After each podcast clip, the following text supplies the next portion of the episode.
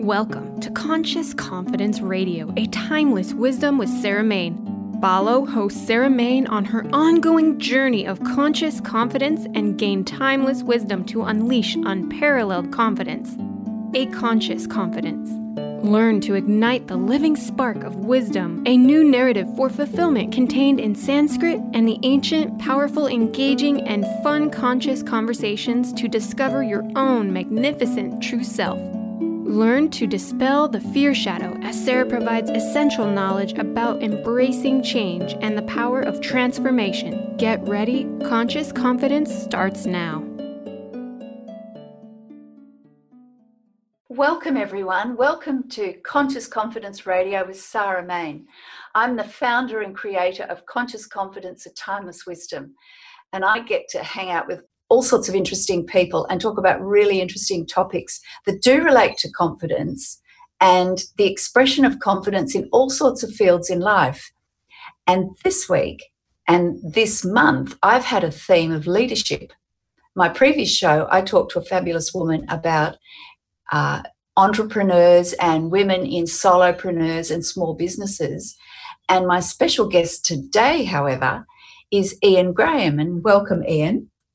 Thank you, Sarah. And Ian has had extensive leadership experience in a large corporation and leading a large corporation and the transformation of the culture in a large corporation. And I thought in terms of a theme of leadership, that bookended the whole topic really nicely from small business and solopreneur to a large corporation. And we're really lucky to have Ian along today because he's got a wealth of experience and knowledge from the inside about leadership. Uh, so it's not just reading books about it and hearing all sorts of interesting things. He's actually done it and experienced it. And uh, we get to chat about this today, and I'm really happy to have you along. So, welcome again, Ian. Thank you. Um, so, bit of quick fire for a bit of background. So, where were you born? I was born in Scotland. In Scotland, that's a long way away because we're coming to you from Australia. So, Sydney, Australia. How did you come from Scotland to Australia? Well, my parents in the post war years, like so many people did, um, went to Australia or Canada or, or, the, or the US and so our family settled in Australia in uh, in the early fifties, and I've spent my whole life in Australia since then. All right, and is it just now taking another tack? Is there some book or something you've read that's inspired you lately? Well, a book that uh, maybe not so lately, but uh, Mao's Last Dancer, I thought was a, a wonderful uh, story of uh, um, a young person uh, just striving and, and thriving and becoming a, a and leading ballet dancer in the world.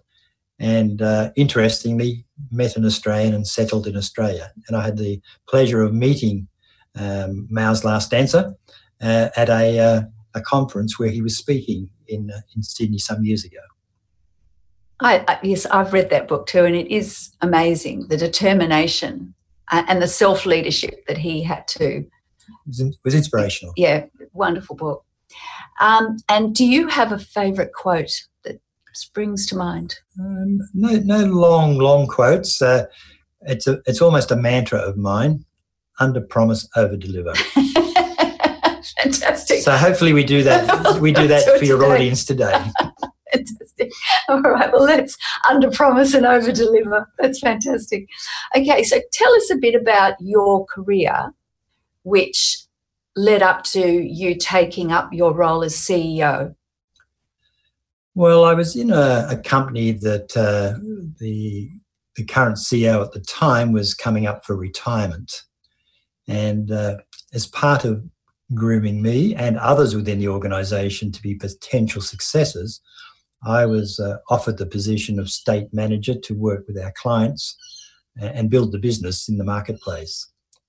Up to that time, my role had been overwhelmingly uh, in the financial area and, and, and, company secretary of the company. So this was a big step out for me to get to move away from uh, the financial side. Uh, for me, and I hope the company, the good news was that uh, I was uh, selected to be the uh, the next CEO on the retirement of the incumbent. And in relation to that, so obviously they must have recognized something in you where they felt that you had the potential to become the CEO of the company, which is a significant step up. So you may not have recognized that in yourself at the time. Um, Did you? I, I didn't actually have that as a as a single goal to be the CEO of the company. I've always and continue to this day to believe that all I ever strove for was to be the best I could be at whatever I did. And if, if you were good enough, um, the opportunities would come. Interesting, the company at the time actually uh, retained an outside uh, group to do the assessment of the potential successes. And one of the questions, uh, one of the comments that, uh, or sort of feedback I got um, from them at the time was, Ian, why are you, is your team the only team that says that company policies don't get in the way of us doing business? And I basically said, well, you know, I manage the company policy side. I don't put that burden on our people directly. And so the bureaucracy was sort of filtered. Uh, I saw that as one of my responsibilities. Right. So, in relation to leadership, what to you personally, what does great leadership mean to you? What does it look like, feel like, sound like? Well, for me, interestingly, I never actually thought about leadership in that way when I was appointed CEO. It was just a natural next step up. What I didn't realize at the time was that um, being a good manager didn't necessarily make you a great leader. And uh, while I was good at what I did and did a lot of things well, uh, they were predominantly outwardly focused. I was focused on our customers, I was focused on our shareholders, I was focused on uh, all of the external stakeholders and didn't focus on the internal people in terms of what experience they were having. Right. So, how did you shift that focus? Well, we had a change in shareholder um, sort of halfway through my time as CEO. And obviously, when a new shareholder acquires a business, the first thing that they would normally do is look at replacing the, the existing CEO and bring in their own person. In the conversation I had with the new shareholder, I and they supported this. I su- suggested to them that if they retained me for 12 months and the team for 12 months, and they were uh, not happy with any part of that, then Ian or other members of the team would go. Um, clearly, we were confident on our ability to meet their needs. But having had a new shareholder, I commissioned an internal customer and also a, a, cultural engagement survey. We looked at the customer side and we also looked at our uh, people. And I have to say, the results that came back from the team were quite sobering for me because it basically said that our people were, it was an okay company to work for, but it wasn't a great company to work for. And as a leader, or potential leader at that time, I saw that I needed to step up and as a CEO. This is not good enough. We can do better. I can do better. And that was the beginning of a journey for me. Right. Well, we're going to talk about that journey in the next segment, but um, and that journey from being a good manager, and obviously you were a successful manager, to a great leader that others wanted to follow. But let's just consider for a minute the dynamics within a large corporation. Let's set the scene for us that mm. here you are, you've got this um, task in front of you, a need that you see as a result of this survey that you know look it's a it's an okay place but it's not a great place so that's a need that you could fulfill in your role and potential role as a, um, a ceo um, but you've got this sort of internal dynamics of a large corporation. It's not like a, a, a small business where basically you're the master of your own destiny. Talk it, about that. Yeah look um, it's really about getting the balance right um, to make sure that the competing interests of the, the shareholder, um, the regulators, uh, the customers, and your people, that they they're all taken into consideration. and uh, that was the part that we hadn't fully I hadn't fully got right in setting the getting the settings right, both for myself and the senior team. And we were certainly not uh, role modeling the behaviours to the extent that the team would like to see. So, having got that feedback, you know, that was uh, really interesting. There was a, the time that I was appointed CEO, the, Australia was in a significant recession at that time. So, a lot of the focus was fixing things, protecting the company uh, against you know the, the, significant economic downturn, and that had a big impact on the uh, customers. It had a big impact on us, and also on our bottom line in terms of the profits. So my task was very much driven by necessity of rebuilding the business into something much more sustainable. Clearly, having achieved that, it was now time to reset for a company to realize its full potential in the market and for our people to realize their potential through the company. You know, when you hear the sort of breadth of what you had to deal with, um, and you can just hear the confidence, the, the quiet inner confidence that you had, I'm sure you were dealing with a lot of um, it's sometimes tricky but and sometimes conflicting dynamics that you then had to mm get working in harmony and drilling down into the resources that you had within yourself. We're going to talk about that in the next segment. We're going to take a break soon. And in the next segment, we're going to talk about Ian's journey from being a good manager to a great leader, because it always starts with that personal development, that raising of awareness, mm. And drilling down into greater resources within yourself.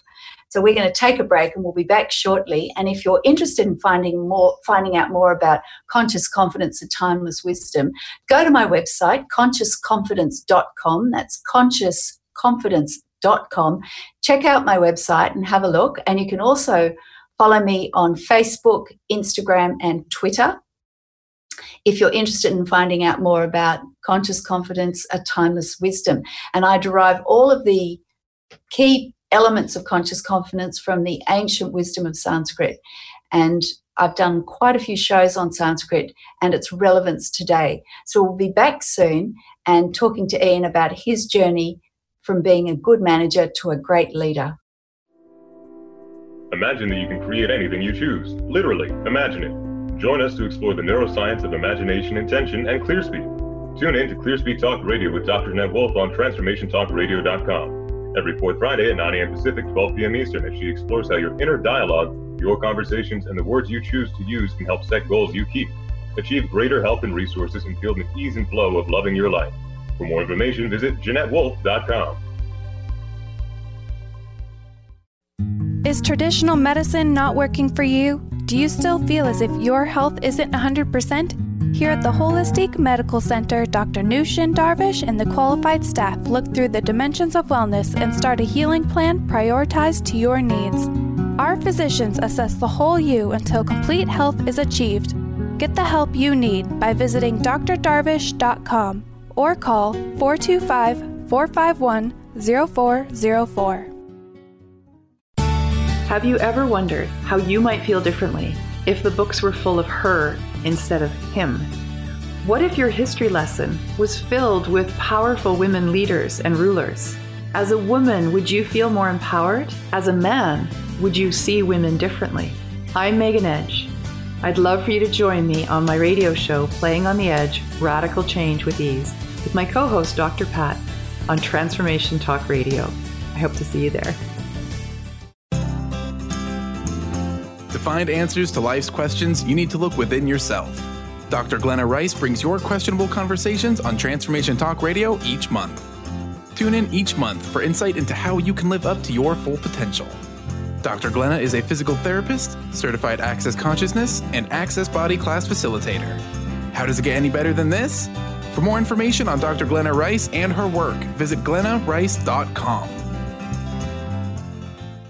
in to The Truth is Funny with Colette Steffen each Wednesday at 8 a.m. Pacific, 11 a.m. Eastern on TransformationTalkRadio.com. This hit show will have you thinking outside the box and riding the wave of infinite potential. Join Colette on the Higher Self Network, inspiring listeners to shine their brilliance and ensure success while roaring with laughter as they recognize the humor of the giant cosmic joke. Visit thetruthisfunny.com.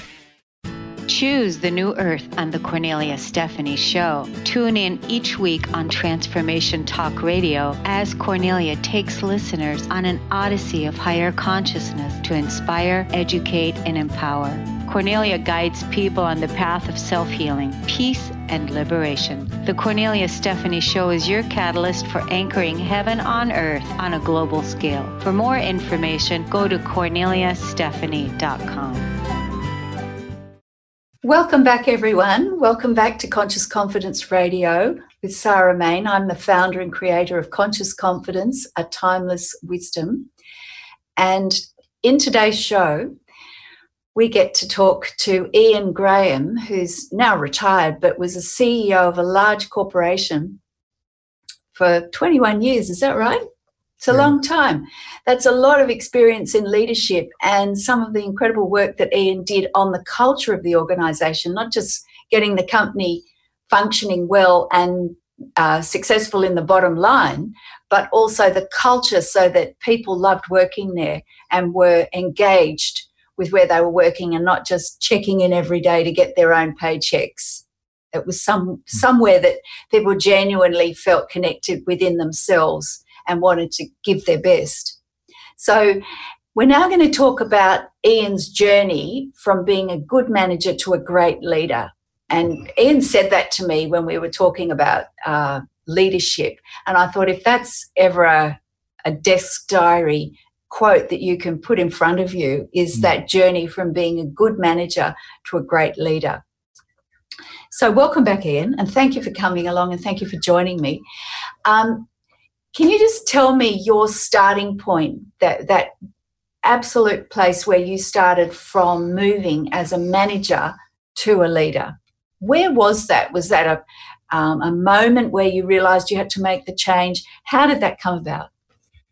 Yes, Sarah, as I mentioned in the, uh, the earlier segment, mm. that we did do a, a culture and engagement survey with our people um, following a change in the shareholder. And the results um, were surprising for me and somewhat disappointing, which our people were saying this is a okay company to work with, nothing special.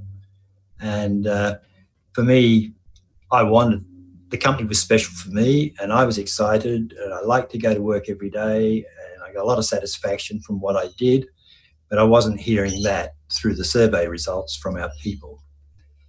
So I accepted that as a challenge in terms of what did I need to do as a CEO and do significantly different than we currently were doing. Innately, I'm a conservative, relatively quiet sort of person, and I needed to sort of separate that from the sort of leadership that the team were expecting or looking for. Um, I recognized that I couldn't do this on my own, and therefore through the company, um, with the company's support, I engaged a coach and worked with that coach uh, initially for six months. But the changes that are required are, are, are much more significant, uh, and you don't and can't necessarily achieve that in a short time. I worked with that coach for two years on a number of different aspects of my development. The three key areas that I was focused on was very much on recognition. So while I was getting a lot of uh, good feeling, feel good factors around what I was doing, um, internally, the management team, including the CEO, wasn't providing a recognition framework which acknowledged a lot of the other great things that people were doing. So that was a that was a really important consideration. Decision making was too slow in the organisation, and particularly at the CEO level. And for that to change, um, you know, I needed to um, empower the managers to a much greater extent to let them lead the decision making process rather than everything having to come through the CEO. And finally, you know, was communication. In the marketplace, I was perceived to be a good communicator, keeping the market and our customers well informed. That wasn't replicated in internal communication. So there was a lot of gaps, um, and therefore the workforce didn't always know what we were doing or why we were doing it. So there were three key areas. There were other areas that I re- was required to work on, and initially I was, you know, when we did the next survey, the results had moved a fraction. I was disappointed. Next one, it moved another fraction, but it's took three or four years wow. for that to really get some meaningful traction. Wow. And having moved from a, a 53% sort of position, which is not good, not bad, um, I was sort of really excited to, and the team were excited to see the changes that uh, developed over that last five years before I retired. Wow. It's a you know, to hang in there and pursue something for three to four years to really start seeing mm. results. That that you've got to be in it for the long game and understand the bigger picture. And that's a challenge today's corporate world. Yeah. So many CEOs um, are only there for five years. You know, that's sort of an average life, five, six years for a CEO. So wow. there's almost a new CEO coming in every five or six years with their own vision, their own views, uh, their own strengths, their own weaknesses. Yeah. And, uh, you know, organizations have all the right words in terms of their values up on the wall, um, you know, their mission and vision. That that means nothing in itself. It, it really is about the behaviors, the role modeling. Uh, our people judge us reasonably uh, harshly when we don't live up to our own values. Yeah. And uh, I think that's a, a critical issue. The other key thing is mutual respect and trust in organizations is really a fundamental uh, if you're going to grow and thrive. Right. You've said some very, very interesting things. Uh, the one thing that struck me was the the three elements of, um, and you can correct me if I get this wrong. One was not in this order. One was um, recognition, mm-hmm the second one, uh, I know there was communication, and the third one was uh, was it the recognition, communication, and, and decision making. and decision making. That's right. Those three elements um, all require you to, uh, in a sense, let go of keeping any of the sort of uh, power within yourself. And CEO was about connecting that uh, influence and that authority right through the organisation. Um, there's an element of humility in that to, to not it, it, not be your leadership, not to be all about you and yourself. That's really a really critical point. Um, that in in the corporate world, uh, there is so many CEOs or leaders, but it's all about them, mm. and it's not about the business. It's not about the team. It's not about the customers. Um, and I think one of the things that uh, over this period when we changed the culture was that everyone of the senior management team was empowered to talk about the business right. in the appropriate way, where in a lot of organizations, only the CEO can talk to the regulators, only the CEO can talk to the board, only the CEO can do this, only the CEO can do that. Um, in some organizations, particularly if they're, they're owned by the founders, for example, that might be understandable in many respects. But in a mm. broader corporation with many shareholders, um, you know, there's no room for hubris. It's it's about the business. We're all empowered to do a job. We're all paid differently for our different roles in organizations. But at the end of the day, we're just one of 50, 100, or 1,000 people working for the organisation. Right.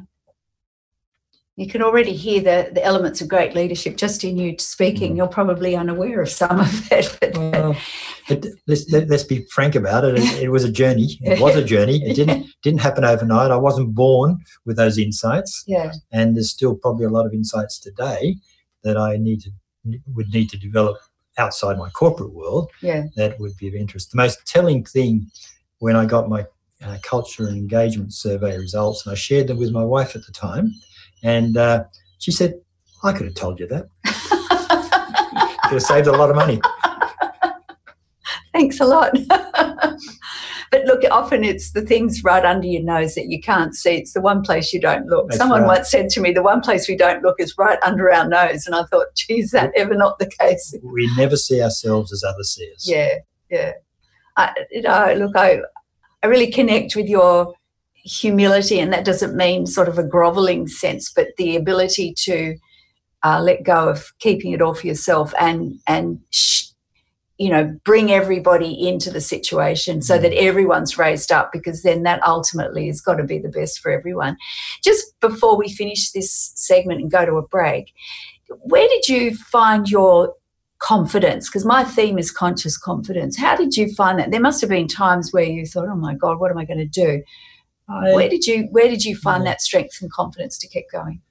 Um, I think I think confidence was one of those innate things for me. Mm. Um, whether I was involved in sporting events or community events, uh, one way or another, I'd end up coaching, uh, captaining, leading, doing a lot of things that tended to place me in some sort of quasi leadership role. It just seemed to be the way it was.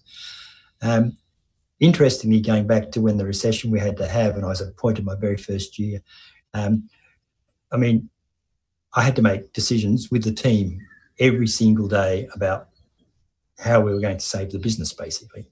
And uh, not for one moment did I believe that we wouldn't save the business. I didn't feel the business would fail. I didn't. It just was innate that I if I get on this and work on this with the team and do the things that we need to do and do them right, we'll succeed. We'll succeed. Yeah. And wow. uh, and and that and that's still you know my sort of underlying philosophy today. Right. If you really focus, I have confidence that you can make the changes. I've never stepped back for one moment and wondered, can I fix this? That's it. You, have said some very interesting things there, and I love the word focus because focus is intrinsic to the conscious confidence model, values and focus. And um, in the next segment, we're going to take a break now, and in the next segment, we're going to come back and talk to Ian about great leadership and values because I know that the way he turned the culture around was a connection to values. And having that go through into the actual behaviours of himself and his team, senior team, and right through the organisation. And that's ultimately how he turned the culture around and it came back to values. So we'll be back soon to chat about this more. Thanks. Golden Otter Divinations Radio, where the metaphysical meets the mainstream with Autumn Seibel. Tune in the first Friday every month at 9 a.m. Pacific as Autumn, educator, health coach, and medium, explores metaphysical and mainstream strategies on how to elevate your level of conscious living. Draw in the abundance that is yours by divine right. For more information about working with Autumn, visit goldenotter.us. That's golden like the precious metal and otter like the precious animal.us. Choose the new earth on the Cornelia Stephanie Show. Tune in each week on Transformation Talk Radio as Cornelia takes listeners on an odyssey of higher consciousness to inspire, educate, and empower. Cornelia guides people on the path of self healing, peace, and liberation. The Cornelia Stephanie Show is your catalyst for anchoring heaven on earth on a global scale. For more information, go to corneliastephanie.com. What is holding you back from living the life you are meant to live? Why is it vital to believe in something bigger than yourself? Are you in physical or emotional pain? Tune in monthly to Vibrant Purposeful Living. Awaken the vibrant life within you with Lou Paradise and Dr. Pat on TransformationTalkRadio.com. Lou's passion is to help everyone experience positive solutions for life. Find out more about Lou with Vibrant Purposeful Living at louparadise.com.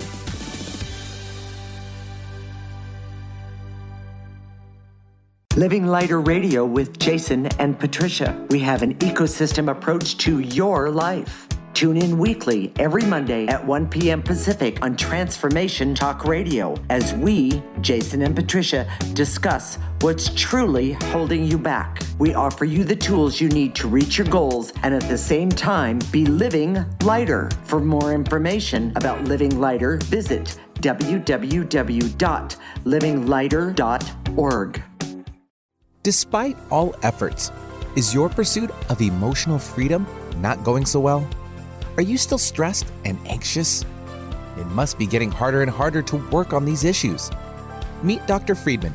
His breakthrough seminar may be the solution you have been looking for.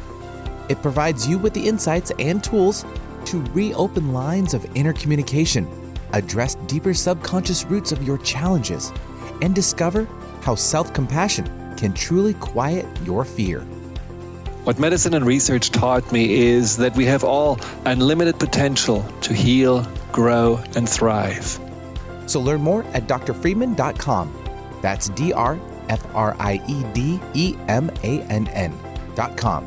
And tune in to Dr. Friedemann's Empowerment Radio every first and third Thursday at 9 a.m. for even more ways to live your life with courage, integrity, and trust in your own counsel. Welcome back, everybody. Welcome back to Conscious Confidence Radio, A Timeless Wisdom. I'm Sarah Main, and joining me is Ian Graham. He's retired now, but he was a CEO of a large corporation. And this month, we've done some shows on the theme of leadership. And Ian's just an absolute goldmine wealth of experience on leadership, but leadership from the inside not just reading books and listening to podcasts, but real leadership from the inside, where he understood that it was all about everyone else, not just about himself. And on that theme, we're going to talk about great leadership and values, because I know values were really important to you in turning the culture around. So, just starting off, what were the chief principles that you stuck by in your leadership? I'm, I would say the, the key would be integrity. Um, right. I, I, think it's absolutely critical that everybody within the organization and those that deal with you outside the organization uh, understand who they're dealing with and that they're entirely consistent in the way that they operate and the way they communicate um, to all stakeholders. I think that's a, a, a, a really real building block one. Um, also, while sometimes it can be challenging, offering respect and trust to your people. In other words, they need to feel certainly respected, and they certainly need to feel that you know you trust them. And in the majority of cases, uh, vast majority of cases, uh, your people deserve that. In terms of those from time to time that don't deserve that, then you need to deal with it. I feel there's a whole a whole Some, thing we could discuss just on that. And, and, and your and your people your people will judge you harshly right. if you do not deal with the problems. Yeah. Um, with behavioural problems or people who clearly are in the in the wrong job and in the wrong organisation. Right. So you have to, as part of your leadership, you have to make those hard decisions. Yeah. And sooner rather than later. Yeah. Yes, I heard one um, one person in leadership saying that uh, if someone's not really performing and you've done everything you can to help them mm-hmm. um, improve in their role, you've supported them, you've educated them, done whatever you can um, to keep them there yeah. beyond the time is actually holding them back from moving forward in their life into where they need to be. Absolutely. Yeah. I, I would agree with that. Yeah. I would agree with that. Yeah. I mean, values cross so many different things, and, and, it, and it certainly means different things in different countries. So there's significant cultural differences that if you're dealing uh, uh across um, in Europe or in, in Asia or, or in America or you know certainly in Australia. And uh, I had a limited amount of cultural training because we had uh, in other countries because we had, did have a, a business in Hong Kong, and one of the challenges for me as a leader uh, of a, Hong, a business in Hong Kong was to understand the dynamics of giving people feedback in a in a Chinese sort of uh, uh, environment where there's much more of a hierarchy hmm. and people um, saving face is a really important cultural uh, issue for them. Um, then it's you know it's quite hard for us Anglo Saxons possibly um, Australians uh, to recognise that and make sure that that's dealt with sensitively. Mm. So, what did you do to learn about this sort of thing? Um, we engaged some external uh, specialists, people who actually advise the Department of Foreign Affairs and Trade team right. about how to deal with the different cultural issues in the various countries that uh, you know the government, public servants, um, ambassadors, and others go out to these countries. Yeah, and uh, we found that particularly useful and helpful. Right. So that we got to understand and see them as they see themselves. Yeah. And also to help them understand us. It wasn't just a one way thing for them to understand what's different about Australia and the way we do business in Australia. And that might help, you know, bridge the gap understanding that can exist between us from time to time. Right. But it's it's not something that you can take for granted. No. It's it, it uh, what I um, am struck by is this this openness to be educated, to learn more, to see where the gaps are, mm. and seek to fill those, um, so that you're always doing your best mm. in the role, rather than just not bother, basically, which would be so easy to do.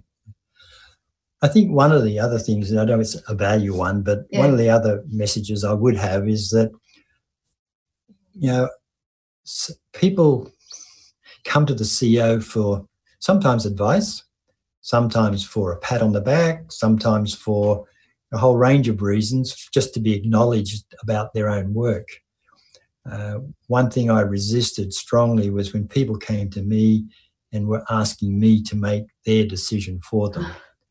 And I felt that was a bit of a cop out in on their part, you know, and I would always push back and always say, don't ask for permission to make a decision that you have an authority to make. If you want input, you want some guidance, that's that's fine.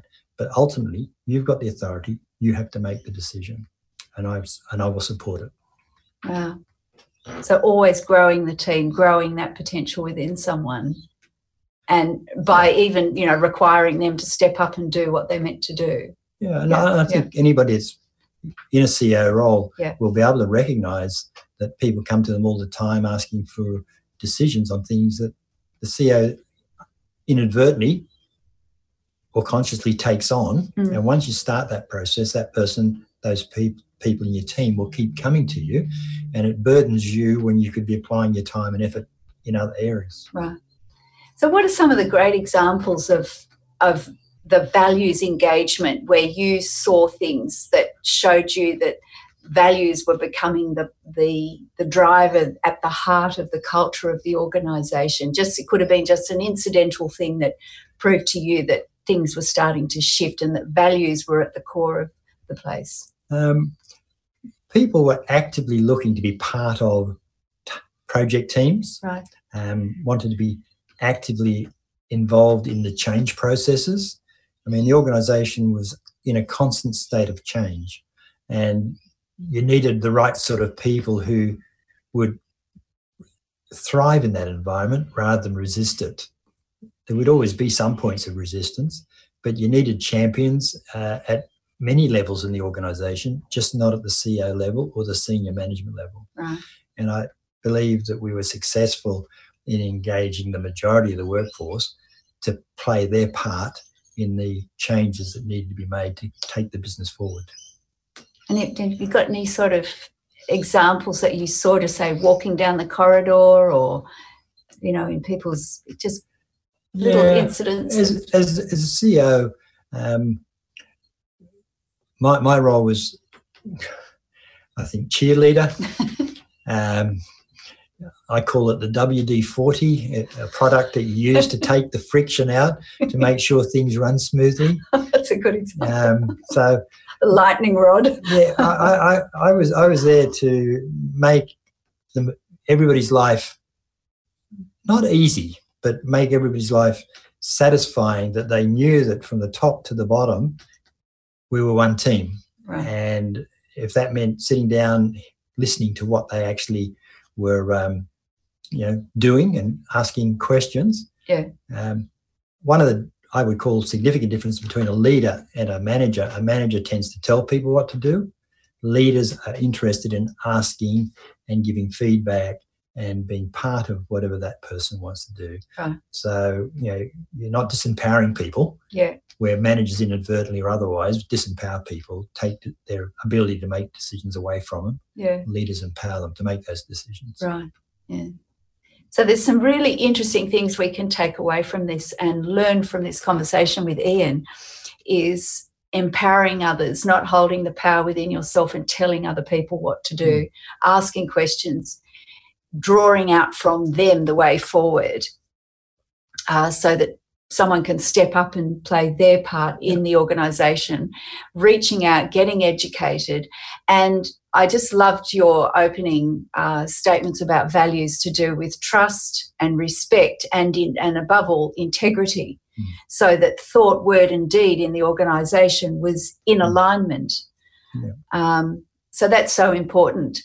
And in relation to alignment, uh, if you go to my website, I've got a free design your own alignment guide, which you can download, uh, because alignment and balance is absolutely critical in developing conscious confidence and developing your own leadership, be it self leadership or leadership if you're in a role in your workplace. Uh, you need that alignment of thought, word, and deed. And on my website, I've got a two video series you can download where we talk about how to design your own alignment guide and get yourself in alignment, your body, mind, heart, and spirit in alignment so that you've got the clarity to act with purpose, with integrity, so that you can be a great leader in your life in whatever role that you play. It could be even within your family, be a great leader to your kids, be a great leader in your workplace, be a great leader in your community. So, after the break, we're going to go to a break now. And after the break, we're going to talk to Ian about what he's done beyond his CEO role in the corporation, his job, as it were, because he's done some remarkable work with a not for profit organisation and he's still involved to this day, even in retirement. This is where he spends some of his time now. Um, and he's got a lot to uh, teach us and show us about what he's learned in his work beyond that in a charitable organisation that's doing amazing work um, around the globe, in fact. So we'll be looking forward to hearing about that, and I'm keeping it secret because so that it, we can learn more about it in our next segment. So thank you for all your insights to date, Ian. We've Pleasure. really enjoyed hearing all about your experience as a CEO. So we'll be back soon. Hi, I'm Laura Meeks, and the most common problem that my clients face is all work and no play. This is why I created Fly High Living. I help you develop a balanced life plan and guide you to a place where you love to wake up in the morning. Call 888 666 1570 or go to flyhighliving.com to sign up for the four week Flight Plan for Life course. Are you ready to embrace your essence and the magic of who you are? Let me, Emily Perkins, hold your hand and walk with you as we go treasure hunting for the gold that lies within you. Tune in to Love Living Radio every second and fourth Wednesday at 7 p.m. Eastern on TransformationTalkRadio.com. For more information, visit lovelivingHolistics.com.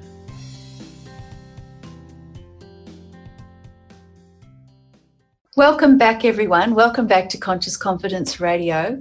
And in our final segment today, with our guest Ian Graham, who was a CEO of a large corporation, he's now retired. And we get to now talk to him about what he's doing post CEO role. But this started before you finished working in your formal role.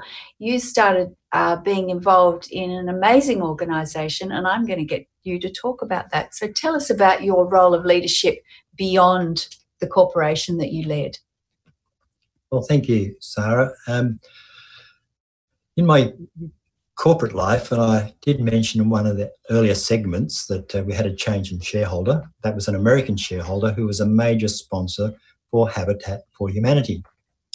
And so, with the acquisition of our Australian business, uh, our parent introduced us to Habitat for Humanity. And through that connection, our company became a sponsor of Habitat in Australia. And uh, for those that may not be aware, but Habitat for Humanity uh, provides uh, uh affordable housing uh, throughout the world. I think they operate today in over 75 countries in South America, Asia, Africa, Europe, America, Canada. There's pretty much few countries that they're not not present in.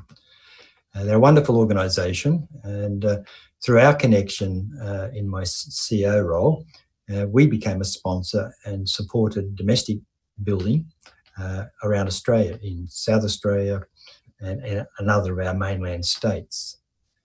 During that time, uh, we were offered through our sponsorship many, many volunteer opportunities. And so I, as a CEO, as you should, lead by example, uh, volunteered and uh, with our teams went out on these sites to build build homes for family in needs.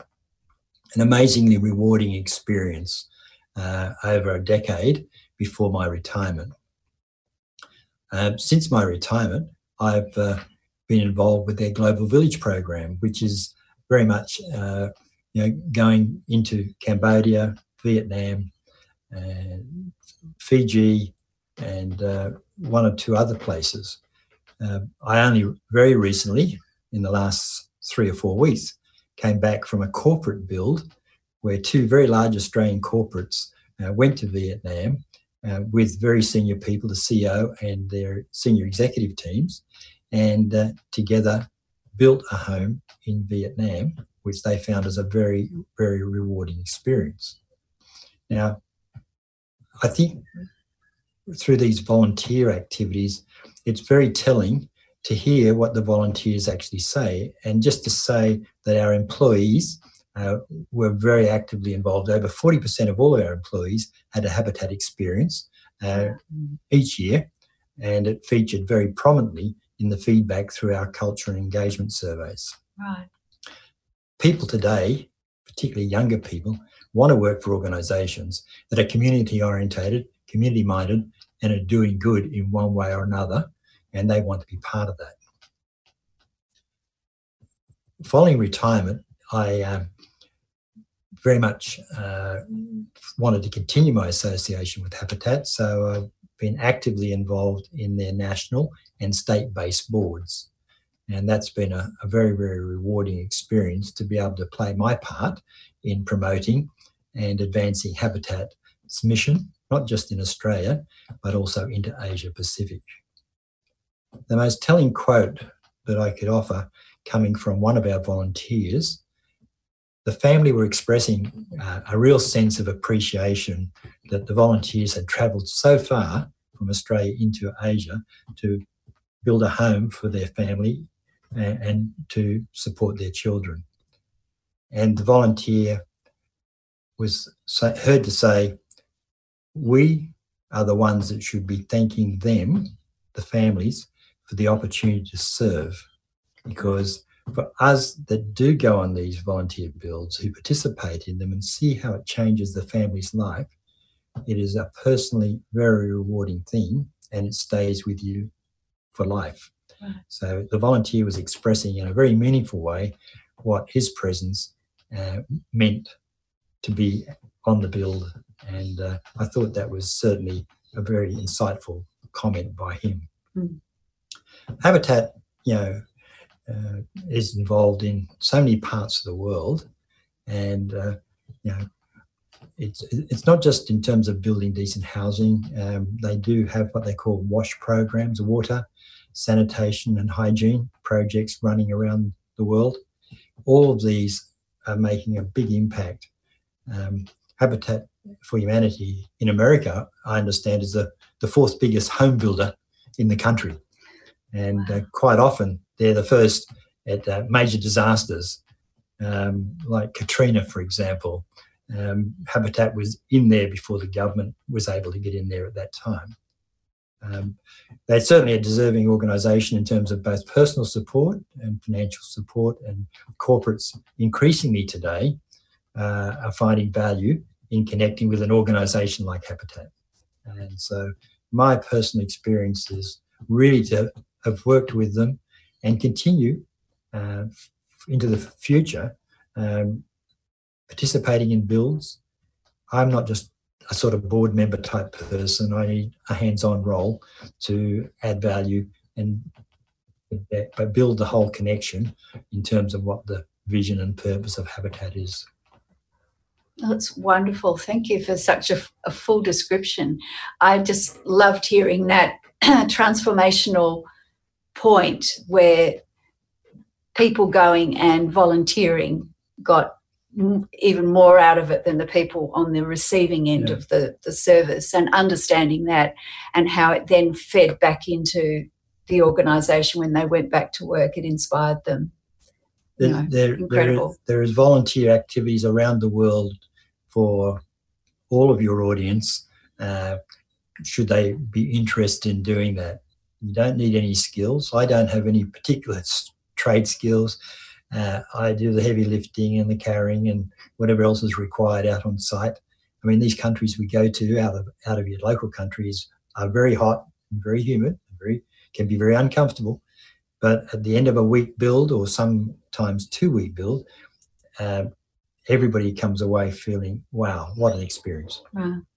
And that's the the power of service and everybody working together with a shared purpose. It's absolutely fantastic and so inspiring. So, for someone wanting to become a great leader, what's your top three tips if we can wrap up this conversation? Well, let me go. Um, Let's try that on you. I, I would, I, I, would, firstly, I would, others would dis- determine whether I was a great leader. I don't know that I would necessarily put that on myself. Right. I wouldn't do that. Um, but, yeah, like, and this is Jacinda Ardern uh, Prime Minister of New Zealand, has recently been rewarded um, for her leadership in a, the Christchurch terrorist attacks and has been recognised by Time magazine. Now, that was a situational thing where she stepped up and demonstrated what she had to offer. Not every situation requires that, but when it was needed, she was there. So I think she's been properly recognised for her leadership in that situation. Um, there's plenty of other examples. Um, it's still, to me, that I, I, put it in integrity. Integrity. Outwardly focused, outward from oneself. Right. In other words, you're focused on others, yep. not not just self. Yep. And being absolutely genuine in everything you say and do. Right. Fantastic. What a, you know, if you just stuck to those 3 mm. how transformational transformational is that? Thank you, Ian. That's been such a fascinating journey from management and manager to, to leader.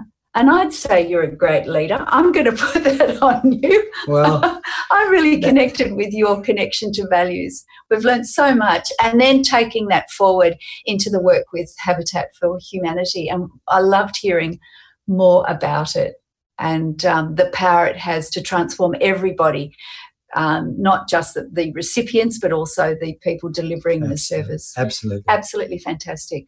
Well, thank you for coming along. Thank you for joining me. My pleasure. Um, it's been a great show, and I look forward to seeing you next month where we've got more exciting shows all around lead, uh, leadership and conscious confidence. So, bye for now. Thank you for listening to Conscious Confidence with Sarah Main. Join us next month on Transformation Talk Radio for more timeless wisdom with Sarah's exciting and innovative approach to living. Discover more joy, freedom, and step into your limitless potential. For more information on Sarah Main and her work, or to listen to past shows, visit sarahmain.com.